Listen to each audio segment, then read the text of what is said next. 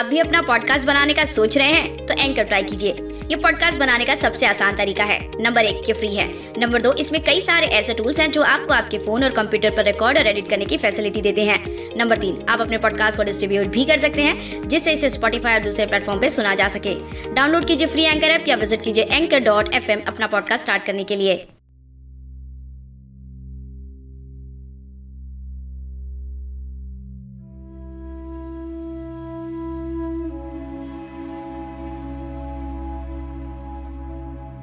अंधेरी रात की कोख से, अंधेरी रात की कोख से सूरज निकालता कौन है? डूबने वालों को मझधार में सदा संभालता कौन है? उसके बंदों को जब डुबाती है लहरें हालात की, उसके बंदों को जब डुबाती है लहरें हालात की समंदर को हुक्म देकर उन्हें उछालता कौन है? सुबहान अल्लाह दोस्तों, अपने खुदा पर लिखी इस शायरी को पढ़कर आपको अच्छा महसूस तो हुआ ही होगा।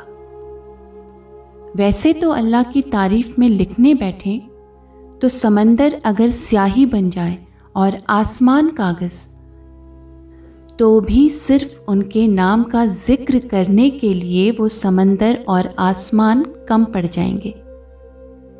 हेलो और आदाब दोस्तों, मैं हूँ दीप्ति और आप मुझे शायरी सुकून डॉट कॉम के सुनहरे मंच पर सुन रहे हैं। पहली शायरी से आपको पता तो चल ही गया होगा कि आज मैं आपके लिए शायरी सुकून के होनहार शायर साहब मोइन सर इन्होंने लिखी हुई खुदा पर शायरियाँ पेश करने जा रही हूँ। तो चलिए देखते हैं क्या है अगली शायरी में। वो मांगने से पहले ही झोलियाँ भर देता है। वो मांगने से पहले ही झोलियाँ भर देता है। दूर हर परेशानी को राहों से कर देता है। मिटा कर देखो कभी खुद को उस राह में। मिटा कर देखो कभी खुद को उस राह में। कभी ना जो खत्म हो, ऐसा वो समर देता है। कभी ना जो खत्म हो, ऐसा वो समर देता है। वाह माशा अल्लाह दोस्तों, खुदा पर भरोसा रखने से हमें हमारा खुदा कभी ना ख़त्म हो, ऐसा समर, यानी के फल देता है। शायरी सुकून की पूरी टीम की तरफ़ से हम यही दुआ करते हैं कि खुदा की रहमत हमारे सभी श्रोताओं पर हमेशा बनी रहे। अगर आपको ये शायरियाँ सुनकर अच्छा लग रहा है तो आपको इस पोस्ट को अपने सभी दोस्तों एवं परिजनों के साथ व्हाट्सएप पर ज़रूर शेयर करनी चाहिए। चलिए अब पढ़ते हैं मोइन सर के लिखावट में, अल्लाह की तारीफ़ में अगली शायरी। फकत नाम है काफ़ी तेरा।